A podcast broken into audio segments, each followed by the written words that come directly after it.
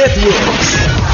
Bogor 100,8 FM, Serang 91,4 FM, Sukabumi 96 FM, Kuningan 89,8 FM, Indramayu 92,2 FM, Kulon Progo 93,8 FM, dan 94,6 Radio Kota Perak. Radio Network, Radio Network, Network. Masa depan semakin penuh tantangan. Bekali masa depan Anda dengan ilmu pengetahuan yang dibutuhkan era globalisasi ini. Hanya Universitas Gunadarma yang mengerti akan hal itu. Simak perbincangan menarik seputar kampus Universitas Gunadarma di program Info Gunadarma Mega Suara Network. Info Gunadarma mengulas lebih banyak info pendidikan dan kesempatan meraih masa depan cemerlang. Info Gunadarma setiap Rabu dan Sabtu jam 9 pagi di 7 stasiun Mega Suara Network, Bogor, Sukabumi, Serang, Kuningan, Indramayu, Kulon Progo, dan Kota Perak, Yogyakarta. Universitas Gunadarma, Coloring the Global Future. Sesaat lagi kita simak dialog interaktif Info Gunadarma yang disiarkan langsung oleh Mega Suara Bogor, Mega Suara Serang, Mega Suara Sukabumi, Mega Suara Indramayu, Mega Suara Kuningan, Mega Suara Kulon Progo, dan Kota Perak, Yogyakarta. Selamat pagi sahabat Mega Suara dan juga selamat pagi kawan Kota Perak, selamat pagi Sanaka dan Kulon Progo. Kita kembali berjumpa di Info Gunadarma yang disiarkan langsung oleh Mega Suara Bogor, Sukabumi, Serang, Kuningan, Indramayu, Kulon Progo dan Kota Perak, Jakarta. Kali ini kembali kita akan membahas atau juga berbincang-bincang seputar uh, Universitas Gunadarma. Jadi untuk Anda yang akan bergabung nanti yang akan uh, menyimak acara ini, Anda juga bisa nanti bertanya di WhatsApp di 0811 112 1008. Dan untuk saat ini sudah hadir narasumber kita yaitu Kepala Bagian dan Pelaporan Data Akademik Universitas Gunadarma Dr. Aris Muslim Eskom MM yang sudah hadir di studio. Selamat pagi uh, Pak Aris, saya panggil Pak Aris aja. Terima kasih Mas Iya. Yuda, selamat pagi. Sehat, Pak. Assalamualaikum. Waalaikumsalam. Sehat, alhamdulillah. Fresh banget pagi ini ya. Sehat setelah divaksin. Alhamdulillah. Saya juga sudah nih Pak. Alhamdulillah. Iya, jadi mudah-mudahan aman ya. Amin, alhamdulillah. Terima kasih. Kita berharap semoga cepat normal kembali. Amin, amin. Walaupun saat ini memang di dalam kondisi serba daring saat ini juga tetap kita semangat terus ya Pak ya. Amin. Baik, kita update dulu nih Pak eh, seputar mungkin informasi eh, pendaftaran atau juga yang terjadi perkembangan terbaru di Universitas Gunadarma saat ini. Ya, eh, seputar misalnya kemarin kan kita setelah ngobrol-ngobrol soal mekanisme pendaftaran dan sebagainya. Atau seperti apa? Ada ada info terbaru dari Pak Aris? Gini, eh, Mas Yuda. Ya. Bismillahirrahmanirrahim. Assalamualaikum warahmatullahi wabarakatuh. Teman-teman eh, pendengar Mega Suara, Mega Suara Network. Ya. Eh, Gunadarma sebagai salah satu perguruan tinggi swasta di Indonesia di Jakarta, alhamdulillah saat ini yang menjadi indikator sebuah perguruan tinggi itu dinyatakan berhasil adalah bagaimana dia memberikan pelaporan kepada stakeholder terutama Kemendikbud kalau dulu Kemenristek Ya. melalui PD Dikti sehingga dengan pelaporan akademik itu maka semua program pemerintah yang sedang dikerjakan pemerintah ataupun yang akan dikerjakan oleh pemerintah itu perguruan tinggi boleh ikut serta. Hmm. Nah, tanpa pelaporan yang baik di PD Dikti, maka perguruan tinggi itu tidak diperbolehkan mengikuti program pemerintah. Ya. Baik itu program pemerintah untuk dosen, program pemerintah untuk mahasiswa, program pemerintah untuk pengembangan diri dari dosen dan mahasiswa ataupun penelitian. Jadi basisnya itu sekarang pelaporan. Pelaporan akademik yang disampaikan perguruan tinggi kepada pemerintah, Pemerintah. dalam dalam hal ini namanya PD Dikti. Iya. Nah, berdasarkan data yang dilaporkan kepada pemerintah melalui Kemendikbud, pemerintah melakukan pengumpulan data pelaporan itu bertahun-tahun. Pelaporan itu secara apa namanya ya? Secara terstruktur itu dimulai tahun 2007. Eh sorry, 2002. Hmm. Sebenarnya dari tahun 97 itu sudah mulai, tapi pelaporannya itu masih parsial. Hmm. 2002 sudah mulai tuh naik jadi SBET dan seterusnya dan seterusnya sampai 2007 itu udah benar-benar bersih menggunakan eh, portal, menggunakan web. Kemendikbud, Kemenristek waktu itu membangun sebuah jaringan besar server sehingga perguruan tinggi melaporkan secara online. Nah, pelaporan itu lama-lama jadi basis data yang besar Ya. gitu ya. Sehingga pemerintah bisa mengambil keputusan, kebijakan berdasarkan pelaporan itu. Mas. Based on data Based pelaporan on dari data masing-masing. pelaporan. Walaupun. Hmm. walaupun awalnya pelaporan itu masih bersifat kuantitatif. Pemerintah Hmm. belum lihat kualitas dari datanya. Tapi lima tahun terakhir ini, mungkin 5 sampai 7 tahun terakhir ini, pemerintah mulai itu mas ngelihat bahwa pelaporan yang dulunya kuantitatif, sifatnya sekarang harus dilihat kualitatifnya, kualitas dari datanya. Benar nggak nih yang dilaporin? Ya jangan angka saja Nah, ya misalnya tiba-tiba maaf ya Mas, eh, apa namanya pelaporan eh, mahasiswanya jumlahnya misalnya 10.000 ribu, tapi sebenarnya mahasiswanya ada 12.000 ribu atau 15.000 ribu, ada yang nggak dilaporkan, tapi nanti dia bisa lulus. Nah pemerintah nggak mau lagi tuh, kan sebelum-sebelumnya pernah tuh ada wisuda bodong segala macam gitu kan ya. Banyak istilah lah ya. Ah, banyak istilah datanya segala macam. Nah, akhirnya mulai tuh karena basisnya sudah misal sudah dikelola 2007. 2005 2007 udah mulai tuh. Pemerintah Hmm. keras lima tahun tujuh tahun ke belakang udah jadi basis data utamanya untuk pemerintah memberikan insentif ke perga, kepada perguruan tinggi. Itu baik swasta maupun negeri.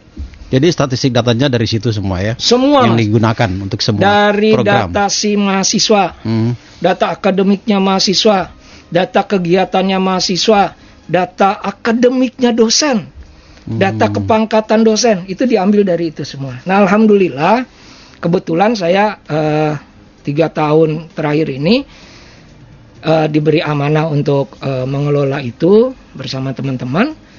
Alhamdulillah, sebenarnya dari awal kita sudah 100%. Cuma kan tadi yang saya bilang, kadang-kadang pemerintah ngelihatnya dari kuantitasnya dulu. Ya. Nah sekarang tuh udah tujuh tahun terakhir dia ngelihat kualitas dan sangat detil mas, Oh, sangat gitu ya. detil. Iya, nah iya. bahkan tiga tahun terakhir ini pelaporan terhadap dosen namanya BKD itu pelaporan siap semester dulu masih eh, tidak connect, tidak online dengan pelaporan ini Mhm. dengan database yang ini. Nah sekarang tiga tahun terakhir ini dia connect langsung. Jadi ketahuan Mas Yuda misalnya mengajar lima mata kuliah, tapi dilaporkannya cuma dua mata kuliah. Hmm. Dulu bisa karena offline terpotong, Eh, sekarang nggak bisa. Kelihatan tuh Real time ya. real time. Real time. Dan apa pun yang dilaporkan itu kelihatan orang lain bisa bu- lihat. Nah Ya. itu dia. Alhamdulillah Gunadarma sekarang itu full dari mulai pertama itu udah sudah full dan kita terus tingkatkan kualitasnya. Sehingga dengan basis itu Gunadarma tuh punya banyak kesempatan terbuka. Baik Hmm. itu lembaga penelitiannya, baik itu apa namanya untuk mahasiswa. Sekarang kan ada kampus merdeka ya Mas ya. Ya. Ma- Mas Yuda mungkin teman-teman sudah dengar banyak eh, mulai Mas Menteri menggaungkan kampus merdeka.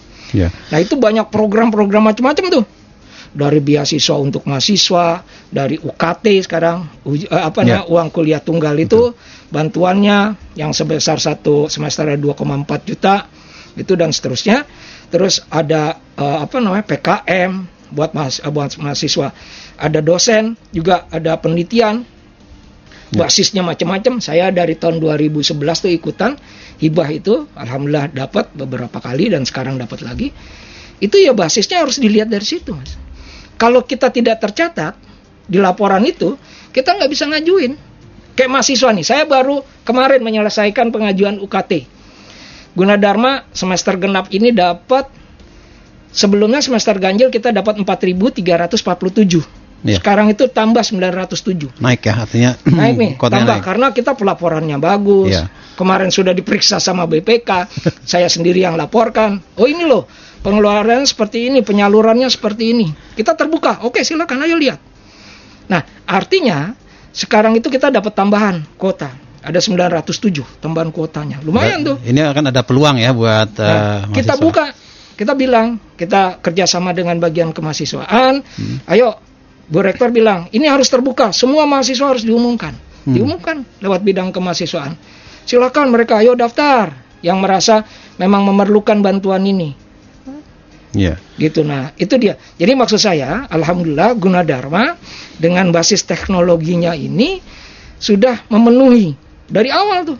Tapi mungkin awalnya kita bicara kuantitas, tapi sekarang tujuh tahun ke belakang itu kita bicara kualitas datanya. Kualitas data dan itu Gitu.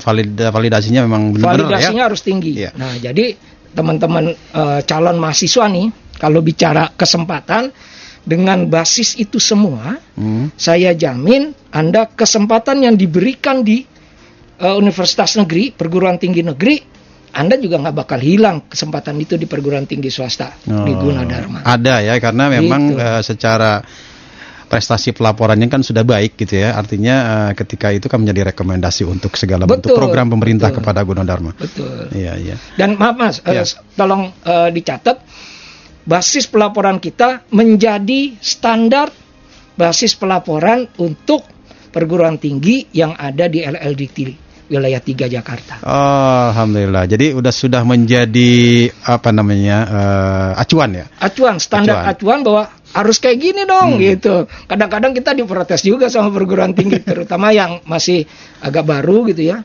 Oh ya nggak bisa lah itu kan perguruan tinggi udah besar, udah lama. Tapi alhamdulillah kita dijadikan basis acuan sehingga kita kalau ada salah sedikit kita langsung dikasih tahu, Pak itu salah, Ya. tolong dikoreksi gitu. Jadi mungkin untuk acuan idealnya ya, Harus ini. ikut, gitu. ini kerjaannya Pak Aris nih. Saya Eh, dan teman-teman dan teman dan tim ya di bagian eh, Pelaporan pelaporan akademik. Ya, jadi itulah eh, seputar pelaporan akademiknya dan ada banyak data mungkin yang dicatat di sana termasuk juga data-data eh, mungkin mahasiswa yang baru yang diwisuda dan sebagainya ya atau juga hal-hal lainnya. Baik, Pak Aris, eh, ini menarik untuk tentunya memberikan eh, informasi kepada calon mahasiswa atau juga orang tua yang akan eh, masukkan putra-putrinya di Gunadarma bahwa banyak peluang yang diciptakan oleh Gunadarma. Termasuk juga peluang-peluang kerjasama dengan pihak lain yang memang Betul. memberikan akses untuk mahasiswa mendapatkan fasilitas di Gunadarma. Betul. Iya. Ada banyak kerjasama, Pak Nah, ya? gini, eh, tadi saya sampaikan sama Mas Yuda sama teman-teman sekalian, dari proses itu semua, maka terbukalah peluang. Hmm. Karena kan sekarang basisnya kinerja. Kinerja itu dilihat dari pelaporan. Basis sebuah perguruan tinggi dilihat dari kinerjanya. Kinerja. Salah satunya adalah pelaporannya Yes. gitu. Nah sekarang kita sudah menjadi standar. Kita sudah dianggap eh, memberikan pelaporan dengan kualitas yang mendekati 100%. Hmm. Akibatnya setiap kegiatan apa pun, setiap kegiatan apa pun Pak, yang ditelurkan oleh Kemendikbud, dulu Kemenristek, itu kita diajak. Karena memang Hmm. mereka lihat, oh iya nih benar. Contoh ya misalnya, kayak misalnya saya nih yang UKT nih, kan kalau orang misalnya dibatasi ya, kita di- ditanyain mau nambah lagi nggak nih? Karena tadi data kita valid yang ada di PDDikti, yang kita laporkan, yang kita ajukan, mahasiswanya itu dikoreksi, benar-benar dilihat, Jadi tepat sasaran di ya nanti ya. dengan data yang ada di PDDikti. Iya, betul. Gitu. Nah, mahasiswa, bapak ibu, nanti adik-adik yang mau eh, memilih universitas atau perguruan tinggi swasta bisa ngecek bahwa apakah data saya benar terdaftar sebagai mahasiswa di data PDDikti. Karena sekarang gini Mas Yuda, Mhm. pemerintah itu untuk membatasi terjadinya pemalsuan segala macam, terutama ijazah segala macam, itu sudah melakukan standarisasi penomoran ijazah namanya PIN, Hmm. penomoran ijazah nasional. Nah, itu Gunadarma dari tahun 2017 pertama itu digaungkan, kami sudah jalanin. Dan ini baru dijalankan kemarin Desember 2020. Hmm. Kami udah jalanin tuh dari tahun 2017. Nah udah itu kami udah jalanin sehingga Mas Yuda, Bapak Ibu, siapa pun bisa cek. Karena pemerintah sejak tahun kemarin itu sudah mengga- melakukan kalau dia daftar di BUMN, daftar di PNS, Hmm. itu dia cek Pak, ijazahnya benar apa Di enggak? tracking di sini ya. Nggak perlu Ya. lagi Bapak buka bisa buka namanya sivil. Oh iya iya iya betul. civil.kemendikbud.go.id. Itu bisa dicek, Pak. Kalau mahasiswa yang nomornya nggak ada di situ, secara administrasi langsung gugur. Sudah gagal ya. Kalau saya Ya. berani jamin, yang lulusan ijazahnya ada di situ. Mhm. Secara administratif kita udah lolos. Dan itu sangat penting ya. Oh, bu- bukan penting, banget lagi, itu. Pak. Kalau bapak misalnya bapak berkuliah udah tiga tahun atau misalnya kuliah S2 udah dua tahun, kuliah S1 udah empat tahun, nggak ada di situ. Walaupun udah punya ijazah, secara administratif nggak bisa pak. Tidak diakui. Betul. Iya. Nah itulah yang yang kami jaga di sini. Selain juga kami mengupdate kurikulum, mengkinikan kurikulum, kami juga melakukan kewajiban terhadap stakeholder lain, kecuali eh, khususnya Kemendikbud, untuk melaporkan data akademik itu. Sehingga sinkron antara data lulusan atau data AK mahasiswa dengan data-data Betul yang pak. Itu yang eh, yang itu kita kita jagain Ya. supaya mahasiswa itu tetap terdaftar sebagai mahasiswa yang ada di perguruan tinggi di Indonesia. Oke. Nah, itu dia tuh. Iya, ini Pak. Saya coba klik pedediktinya gitu bahwa ini salah satu cara untuk mengeceknya dan ini Gunadarma sudah eh, memang datanya sudah eh, Ada Pak, Bapak bisa terintegrasi. masukin 0,031 037. Oh, gitu ya. Itu kodenya. Iya, baik. 031 037. 037. Ini saya langsung coba ini Tuh, ya. Bapak klik dah. Nah, ini nanti bisa di ini ya di 031 037 di sini ada Universitas Gunadarma, KNPS ini sekian, singkatannya IBJ dan lain-lain alamatnya. Nah, Nah, ini. kalau Bapak klik, Bapak klik di yang paling atas. Iya. Nah, itu semua informasi tentang Gunadarma Oke. yang ada di PD Dikti ada di situ. Mahasiswa bisa cek di situ, Pak. Orang tua bisa cek di situ. Dan ini uh, akses publik ya, bisa dicari akses ya. publik, Pak. Itu dia yang Iya. saya bilang. Jadi selama Anda terdaftar di Gunadarma, menjadi mahasiswa Gunadarma, Anda bisa cek di situ. Iya. Real time ini ada, saya Real sudah time, coba Pak. cek ke sahabat Mega Suara di mana pun berada. Ini kita langsung ini bahwa uh, di PD Dikti sudah muncul ya. Saya sudah buktikan. Jadi uh, jangan ragu bahwa ini uh, Gunadarma sudah berus apa sangat maksimal dalam hal untuk data-data akademik mahasiswa Siap. yang nanti akan sangat diperlukan ketika uh, apa namanya di dunia pekerjaan atau juga dunia akademisi yang lain sehingga datanya adalah akurat. Siap. Betul sekali. Pak Aris menarik nih karena kita ini juga merupakan sebuah eh, apa namanya ya, masa depan bagi mahasiswa sendiri. Ternyata banyak peluang-peluang yang diciptakan oleh Gunadarma untuk memudahkan mahasiswa memperoleh berbagai akses untuk masa depannya. Masa depan diraih saat ini kan begitu. Iya. Baik, kita akan lanjutkan nanti bincang-bincang kita di Info Gunadarma hari ini. Kita masih bersama ya eh, Dr. Aris Muslim Eskom MM sebagai Kepala Bagian dan Pelaporan Data Akademik Universitas Gunadarma. Tetap bersama di Mega Suara. Jangan ke mana-mana. Info Gunadarma akan kembali setelah beberapa informasi berikut ini.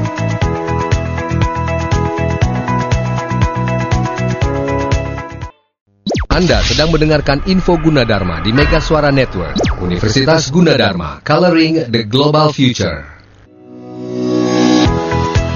Kita kembali di Info Gunadarma. Ya, sahabat Mega Suara, kawan Kota Perak juga Sanaka dan Kulon Progo masih bersama Info Gunadarma yang disiarkan langsung di tujuh stasiun Mega Suara Network di Mega Suara Bogor, Sukabumi, Serang, Kuningan, Indramayu, Kulon Progo dan Kota Perak Yogyakarta bersama narasumber kita Dr. Aris Muslim Eskom MM sebagai Kepala Bagian dan Pelaporan Data Akademik Universitas Gunadarma.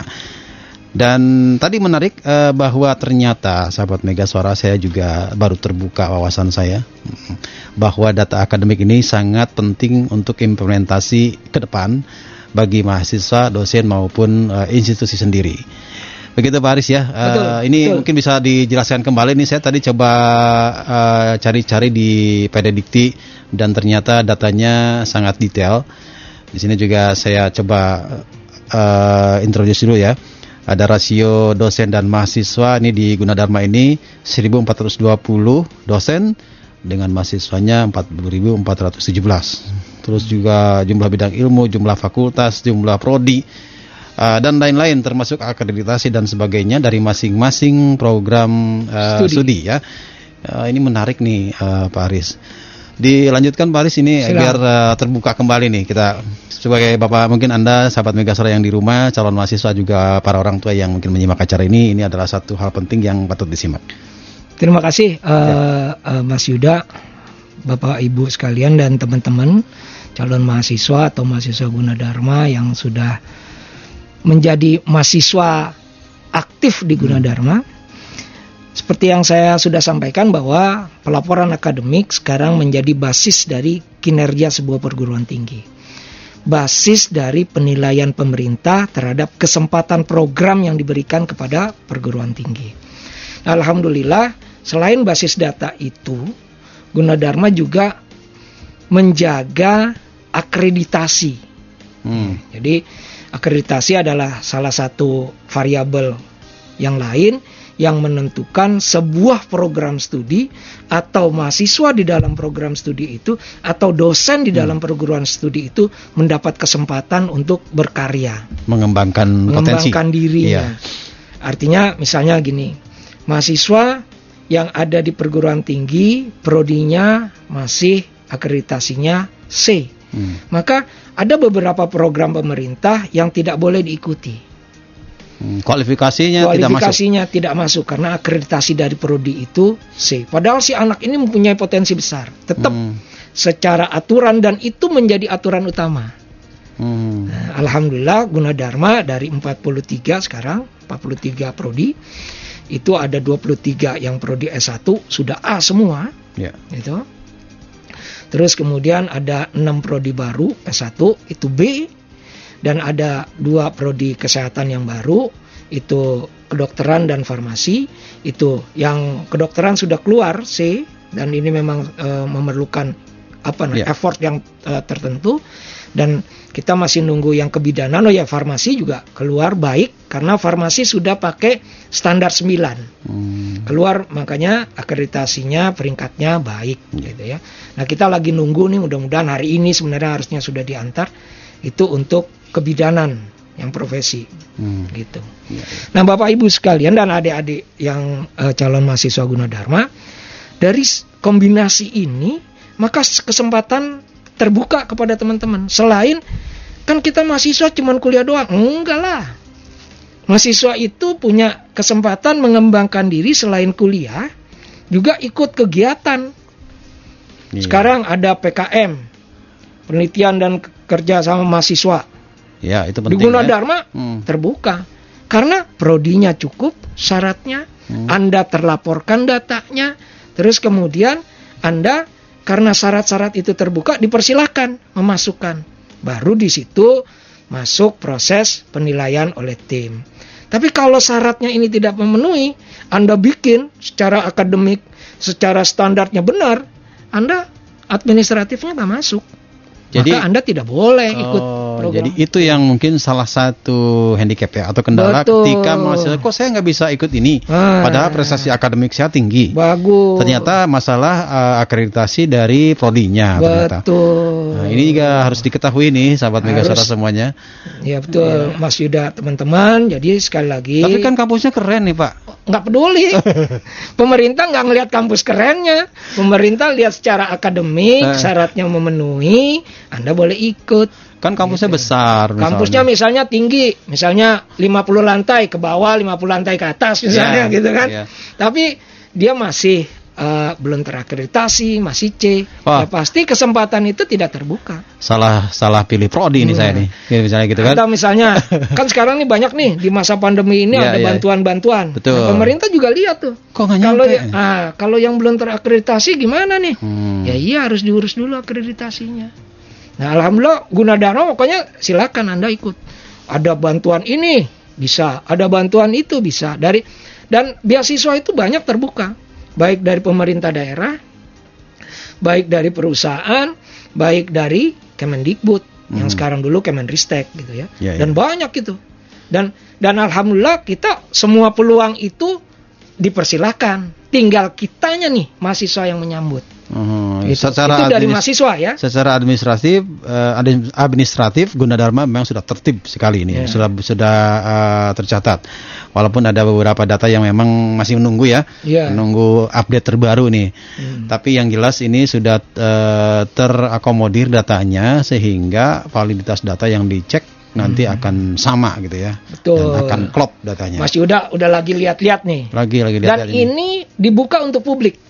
Bapak Ibu Iya. sekalian. Jadi Bapak Ibu, adik-adik, calon mahasiswa, silahkan lihat dulu, jangan salah pilih. Kalau istilah eh, umumnya jangan beli kucing dalam karung Iya. atau jangan beli gajah dalam karung kan nggak muat gitu ya. Nah, Nah itu silakan lihat.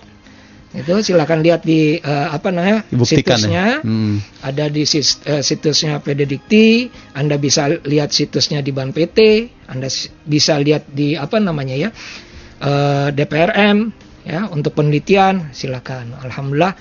banyak akses ya. nah ya. itu dia. Sekarang tuh sudah banyak akses jadi tidak Betul. tidak ada alasan untuk wah Gitu. buta informasi ya. Betul. Baik, ini juga ada beberapa uh, info di sini ya, termasuk tadi data mahasiswa juga ada ya di sini. Hmm. Ada. Dan ternyata di Pededikti juga tinggal searching aja Gunadarma di situ akan muncul di pededikti uh, .kemdikbud.go.id.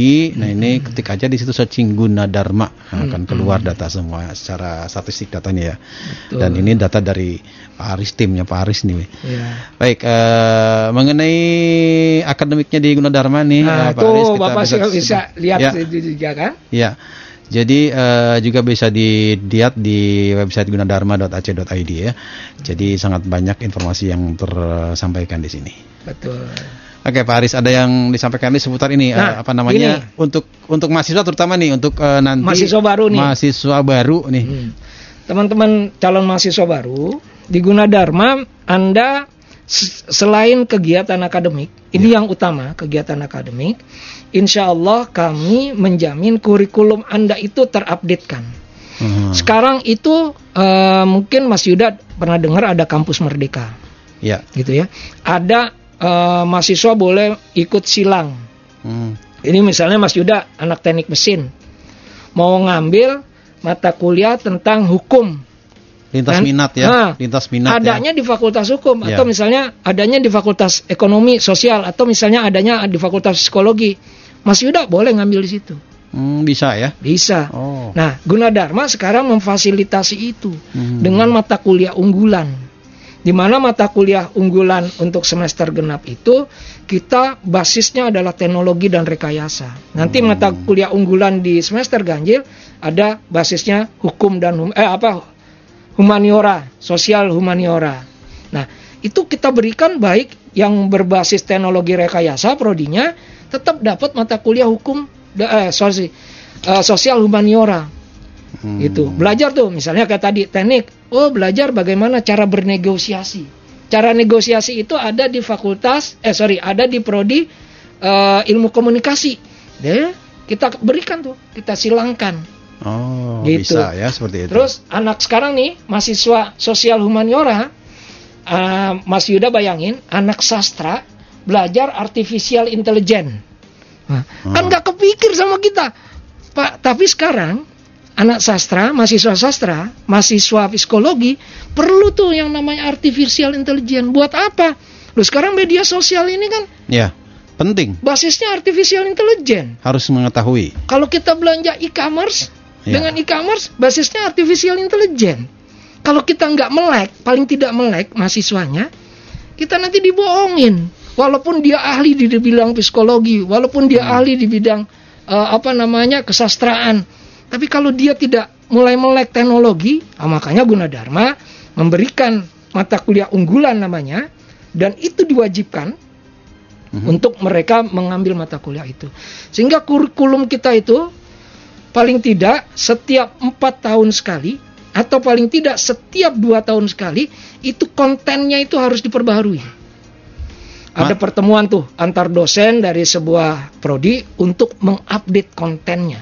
Mungkin namanya sama, tapi kontennya harus diupdate. Itu Mata kuliah unggulan namanya ya. Iya mata Nah, kuliah. itu unggulan. mekanismenya gimana nih, Dok, Pak? Nanti. Jadi si mahasiswa akan diberikan bersama-sama tuh lintas tadi. Oh iya. Jadi semua fakultas, eh sorry, semua prodi kayak dibikin sebuah pertemuan eh, bersama. Kayak kuliah umum gitu ya. Nah, kayak Ya. kuliah umum. Cuman kuliah umumnya selama 14 pertemuan satu Oh, semester. iya iya. iya. Dan mereka harus ikut. Nah, ini lagi nih. Berarti ada ada add value ya dan Ya, added ada nilai tambahnya. Nilai tambahnya. Nah, ada lagi nih Mas eh, Yuda, satu lagi.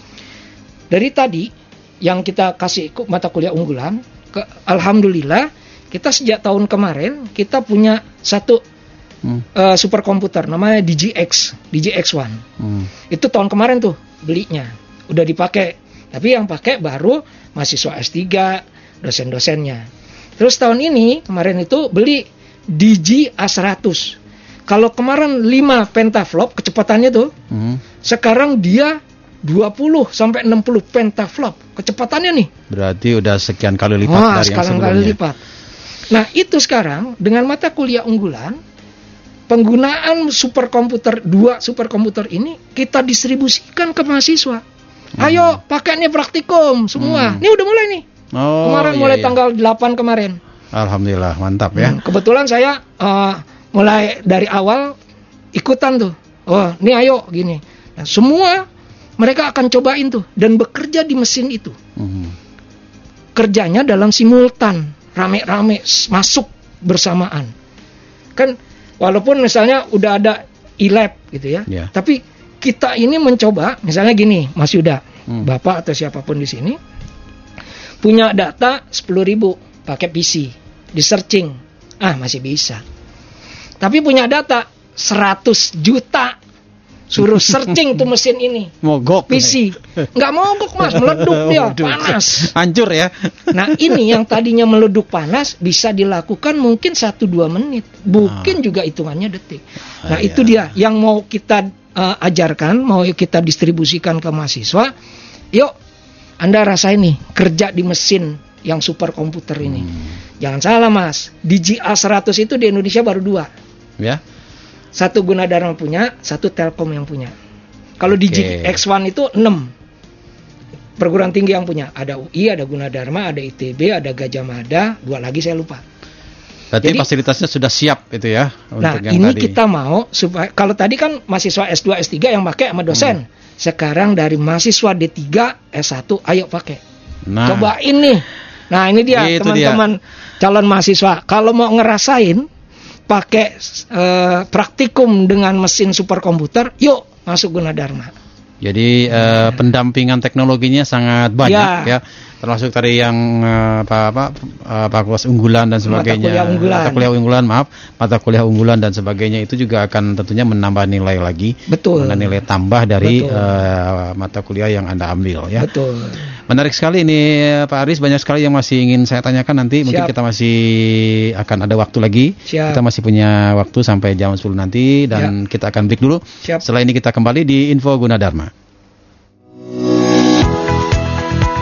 Jangan ke mana-mana, info Gunadarma akan kembali setelah beberapa informasi berikut ini.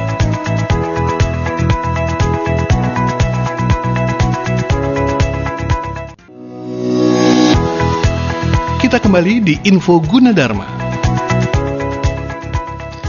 Ya, sahabat Mega Suara, kawan Kota Perak dan juga sanak kadang Kulon Progo kembali di Info Gunadarma saat ini dan saya Yuda masih bersama narasumber eh, kita di hari ini yaitu Bapak Dr. Aris Muslim Eskom MM selaku Kepala Bagian dan Pelaporan Data Akademik Universitas Gunadarma. Pak Aris, kita kembali tertarik dengan tadi bahwa semua saat ini sudah terintegrasi dengan teknologi dan juga tentunya hal-hal yang eh, apa namanya mengikuti update zaman ya gitu. Nah, Pak Aris eh, sedikit mungkin informasi untuk calon pendaftar nih yang mau masuk Gunadarma bisa dijelaskan kira-kira peluang apa dan pertanyaan adalah kenapa sih harus ke Gunadarma begitu. Oke. Terima kasih Mas Ya. Yuda, sahabat Gunadarma eh, sekalian, adik-adik, Bapak Ibu sekalian yang anaknya menjadi calon mahasiswa.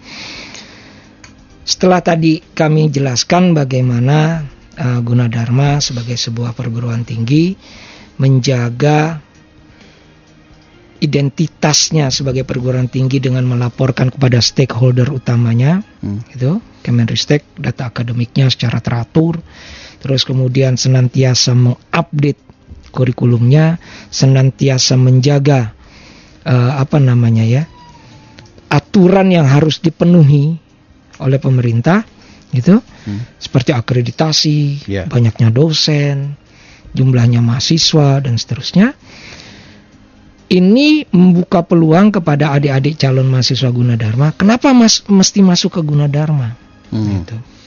Karena tadi kita bertanggung jawab gitu.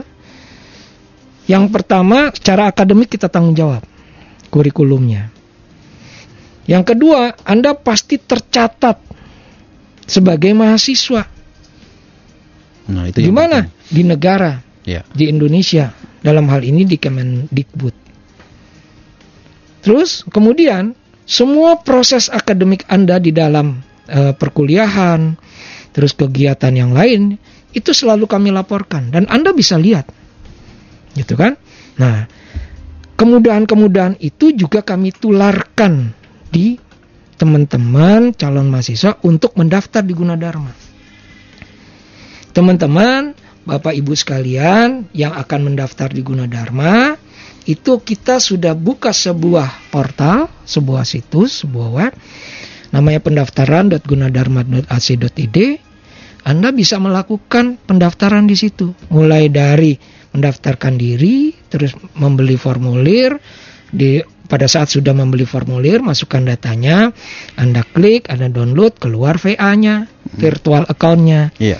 Bapak Ibu, bis- adik-adik bisa bayarnya dengan online karena sekarang sudah jago-jago menggunakan eh, channel digital perbankan.